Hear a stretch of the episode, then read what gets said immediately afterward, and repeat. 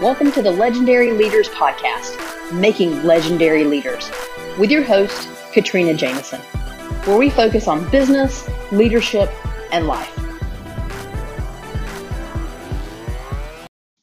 Hey everyone, welcome to another episode of Legendary Leaders.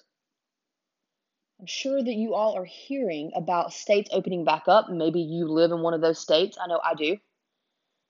I live in South Carolina, and so multiple businesses are being allowed to reopen, department stores, some of the beaches, because um, I live close to the to the beach, so that's why I'm thinking about that one. Um, different, you know, flea markets and things of that nature. Things that I I personally wouldn't have necessarily thought that would be the first to reopen, but I'm not the governor, so you know I don't necessarily get to make that decision. But you know, as I sit here and think about the fact that states are trying to reopen, and now I'm not going to get into the debate of do I think it's too soon or do I think we waited too long? That's definitely not what this episode or this podcast overarchingly is about. Okay. But what I do want to talk about is the fact that we are, as a nation, trying to push back and, and reopen safely as, as much as possible, overarchingly. Okay. I think overarchingly, we're trying to be safe and smart and put human life first as as a healthcare professional, as a pharmacist by trade, I care about people. And so you're always going to hear me talk about putting people first and making sure people are safe. So my perspective on that, in case you're just wondering, as long as we're putting people first and keeping people safe, I'm supportive of next steps. Right? So that's all I'm going to say about that. But the point of this episode is we are trying to reopen. And I've been encouraging you. Yesterday, I talked about how do you open a successful business right? And it's about mapping and and creating your vision map so you don't get frustrated with the steps you have to take to get to your endpoint. And then create your stepwise map of how you're going to accomplish step one of your vision so that you break it down to its simplest form and you can actually go execute it. Okay, so if you haven't listened to that episode, go listen to it. Even if you have your business right now, it's valuable. It's just a refresher. And I don't know about you, but there are definitely times that I need refreshers just to pick me back up and push me forward. So yesterday could have been brand new for you, or it could have been a refresher. Either way, check it out. I'm going to build off of that today because as I'm thinking about the fact that we're trying to reopen states, the country, other countries are potentially reopening. We're trying to reopen the world in some instances, right? I mean, if you think about it, the global scale of the countries that have shut down and how we're trying to come together to reopen, my challenge for you is what are you going to do next? If countries are trying to reopen and we're trying to find that new normal, what is your new normal?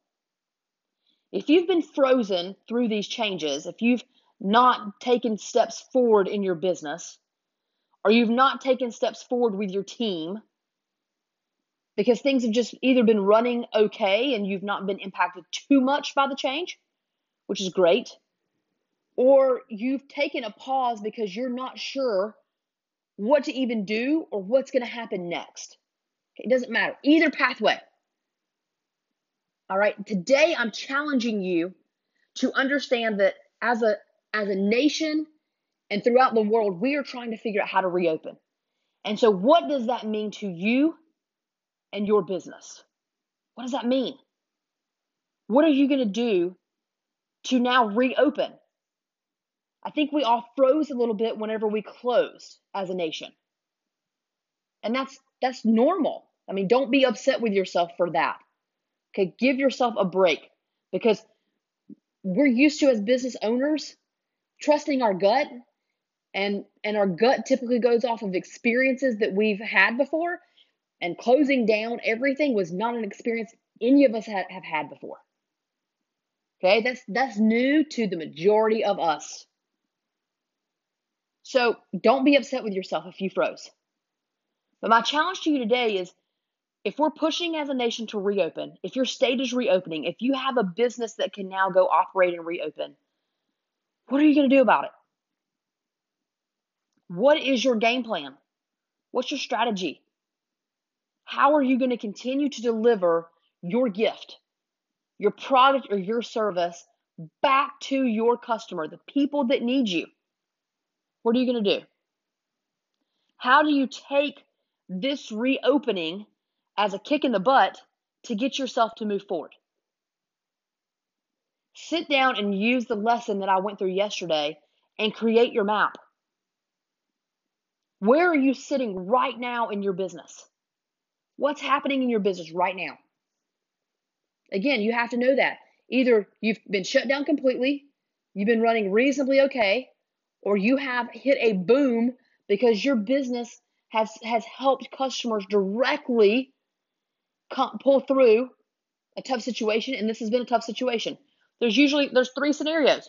Been fantastic, no change, or I've been significantly impacted. Whatever camp you fit in, acknowledge it. Okay, I know you already have, so I mean, it's not like I I'm telling you anything new. You already know where you're sitting. But the question I have for you is, where do you want to be? Where do you want to be?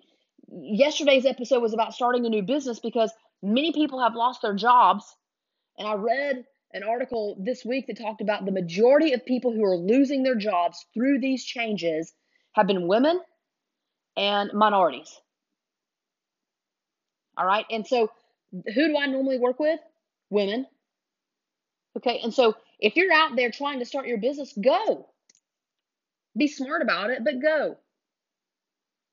And the same goes for you. If you already have your business out there, don't wait. You are going to be able to make it through this. Your gift is needed in this world. The customers that are out there still need your gift. You just need to find a way to get it back in front of them again. So, the old ways of running a business or, or putting your offering in front of customers, that may not happen anymore. Okay? It may not happen. Acknowledge that, but that doesn't mean that your gift still isn't viable. It doesn't mean that people still don't, still don't need your gift.